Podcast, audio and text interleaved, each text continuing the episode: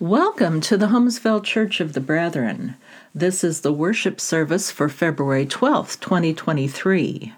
It is the sixth Sunday after the Epiphany. Please join in our call to worship. Happy are those whose way is blameless, who walk in the law of the Lord. Happy are those who keep his decrees, who seek him with their whole heart, who also do no wrong but walk in his ways. You have commanded your precepts to be kept diligently. Oh, that my ways may be steadfast in keeping your statutes.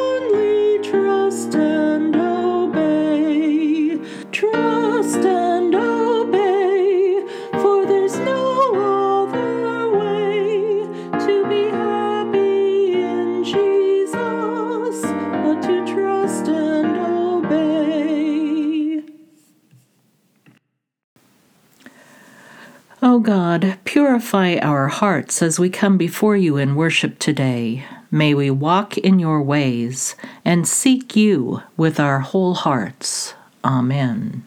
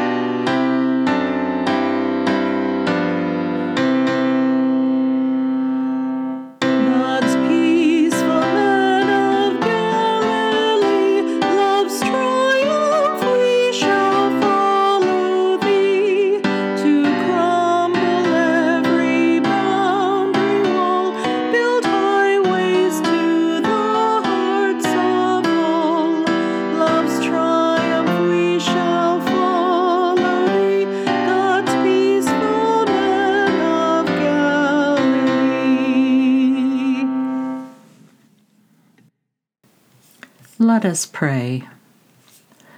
Merciful God, you call us to follow, to turn away from our own selfish interests, and to take up our cross and follow after you. Even if the path is difficult to see, or is heading in a direction we would never have chosen for ourselves. Forgive us for being so quick to question and so hesitant to follow. Help us to see with the eyes of faith rather than from our own human point of view. Teach us to follow without fear, knowing that you are always with us, leading the way. Amen. Our scripture today is Matthew 5 21 through 37. You have heard that it was said to those of ancient times, You shall not murder, and whoever murders shall be liable to judgment. But I say to you that if you are angry with a brother or sister, you will be liable to judgment. And if you insult a brother or sister, you will be liable to the council. And if you say, You fool, you will be liable to the hell of fire. So when you are offering your gift at the altar, if you remember that your brother or sister has something against you, leave your gift there before the altar and go. First be reconciled to your brother or sister, and then come and offer your gift. Come to terms quickly with your accuser while you are on the way to court with him, or your accuser may hand you over to the judge, and the judge to the guard, and you will be thrown into prison. Truly, I tell you, you will never get out until you have paid the last penny. You have heard that it was said, You shall not commit adultery. But I say to you that everyone who looks at a woman with lust has already committed adultery with her in his heart. If your right eye causes you to sin, tear it out and throw it away. It is better for you to use, lose one of your members than for your whole body to be thrown into hell. And if your right hand causes you to sin, cut it off and throw it away. It is better for you to lose one of your members than for your whole body to go into hell. It was also said, Whoever divorces his wife, let him give her a certificate of divorce. But I say to you that anyone who divorces his wife, except on the ground of unchastity, causes her to commit adultery, and whoever marries a divorced woman commits adultery. Again, you have heard that it was said to those of ancient times, You shall not swear falsely, but carry out the vows you have made to the Lord. But I say to you, do not swear at all, either by heaven, for it is the throne of God, or by the earth, for it is his footstool, or by Jerusalem, for it is the city of the great king. And do not swear by your head, for you cannot make one hair white or black. Let your word be yes, yes, or no, no. Anything more than this comes from the evil one. We continue with this series on the Sermon on the Mount, Jesus' vision of God's upside down kingdom. It's upside down because it operates differently from the way the world expects. It operates differently than the world does. You may have heard the Andy Murray song, Granddaddy Was a Farmer, the chorus of which goes like this He's a full measure man, he won't tell you a lie. When Cyrus rolls his wagon to the scales, just wave him right on by. Level on the level, signed with the shake of a hand, unaffected, well connected, simple, honest man. It's a song about a real person, a brethren man named Cyrus Bomberger. In Ken Morse's book, preaching in a tavern, and 129 other surprising stories from Brethren life.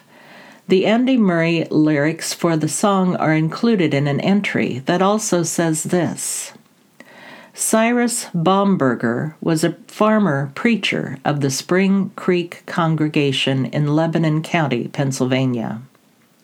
He had a reputation as a man of unflinching integrity. When he took his wagon loads of wheat to Lebanon to be sold, the miller there told his workers that they need not examine the wheat, either to question its weight or to check it for moisture, for Cyrus Bomberger was a man of his word. Cyrus Bomberger took seriously Jesus' call to let his yes be yes and his no be no, to the glory of God. Brethren, at their best, take the Sermon on the Mount seriously. And this section of the Sermon on the Mount, with its lessons about anger, right relationships, resisting temptation, and truth telling, this is right up our alley, because this section speaks of the condition of the heart. Some people are confused when they read the part about your right eye or your right hand causing sin Surely they think Jesus can't be serious, gouging out an eye or cutting off a hand and throwing it away. And no, Jesus did not mean what he said there to be taken literally. Your hand or eye has no will of its own. They cannot cause you to sin. It is the condition of the heart that causes sin, not a hand or eye. It is the condition of the heart that Jesus is interested in. Jesus is talking about our integrity. It's interesting. Brethren, heroes may have courage. They may confront difficulty or opposition. They may do the thing that no one expects a normal, self serving, or self preserving person to do but also always the reason, the root of their decisions and their actions is their integrity. In Morse's book, there is another story A Dunkard and His Horse. It's an account told by a Confederate officer of an unnamed Brethren farmer shortly after the Battle of Gettysburg. The context of the story is this Following the Battle of Gettysburg, retreating Confederate soldiers encounter a Dunkard Brethren farmer who lives in the area. And they take his horse because their own horses are hoof sore, too worn out to carry them on their retreat or to pull their wagons or their cannons. The officer giving the account says this Near Hagerstown, I had an experience with an old Dunkard which gave me high and lasting respect for the people of that faith. My scouts had a horse transaction with this old gentleman, and he came to see me about it. He made no complaint, but said it was his only horse.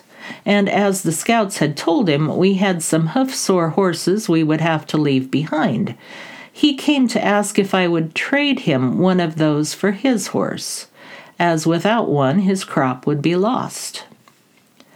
I recognized the old man at once as a born gentleman in this delicate characterization of the transaction as a trade. I was anxious to make the trade as square as the circumstances would permit, so I assented to his taking a footsore horse and offering him besides payment in Confederate money. This he respectfully but firmly declined. Considering how the recent, recent battle had gone, I waived argument on point of its value, but tried another suggestion. I told him we were in Maryland as guests of the United States that after our departure the government would pay all bills left behind, and that I would give him an order on the United States for the value of his horse and have it approved by General Longstreet. To my surprise, he declined this also. I supposed then he was simply ignorant of the bonanza in a claim against the government, and I explained that. And telling him that money was no object to us under the circumstances, I offered to include the value of his whole farm. He said again he wanted nothing but the footsore horse. Still anxious that the war would not grind this poor fellow in his poverty, I suggested that he take two or three footsore horses, which we would have to leave anyhow when we marched. Then he said, Well, sir, I am a Dunkard, and the rule of our church is an eye for an eye, and a tooth for a tooth, and a horse for a horse, and I can't break that rule. I replied that the Lord who made all horses knew that a good horse was worth a dozen old battery scrub, and after some time I prevailed upon him to take two by calling one of them a gift. But that night, around midnight, we were awakened by approaching hoofs, and turned out expecting to receive some order. It was my old Dunkard leading one of his footsores. Well, sir, he said, you made it look all right to me today when you were talking, but after I went to bed tonight, I got to thinking it over. And I don't think I can explain it to the church, and I would rather not try. With that, he tied old Footsore to the fence and rode off abruptly. The Confederate soldier concludes his comments with these words Even at this late date, it is a relief to my conscience to tender to this sect the recognition of their integrity and honesty, in lieu of the extra horse with which I vainly endeavored to throw into the trade. Their virtues should commend them to all financial institutions in search of incorruptible employees. Alexander Mack said of the brethren, They shall be known by the manner of their living. Brothers and sisters, we have a goodly heritage. Let us follow Jesus as closely as those men of integrity did. Let us look to the state of our hearts. Therefore, since we are surrounded by such a great cloud of witnesses, let us throw off every encumbrance and the sin that so easily entangles, and let us run with endurance the race set out for us. Let us fix our eyes on Jesus, the author and perfecter of our faith. Amen. Let us pray. O oh God, we thank you for the example of those who have run your race with such integrity. Purify our own hearts that we may run with endurance the race set out for us. In Jesus' name, Amen.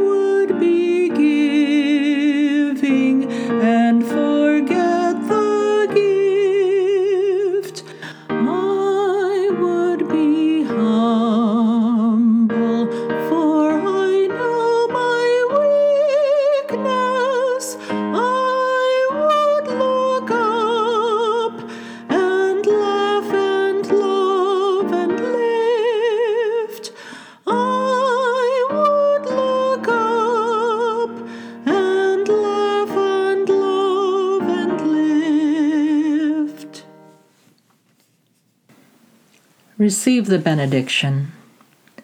May you go forth to walk in God's ways. May the love of God be yours. May God's blessings rest upon all of us. Amen.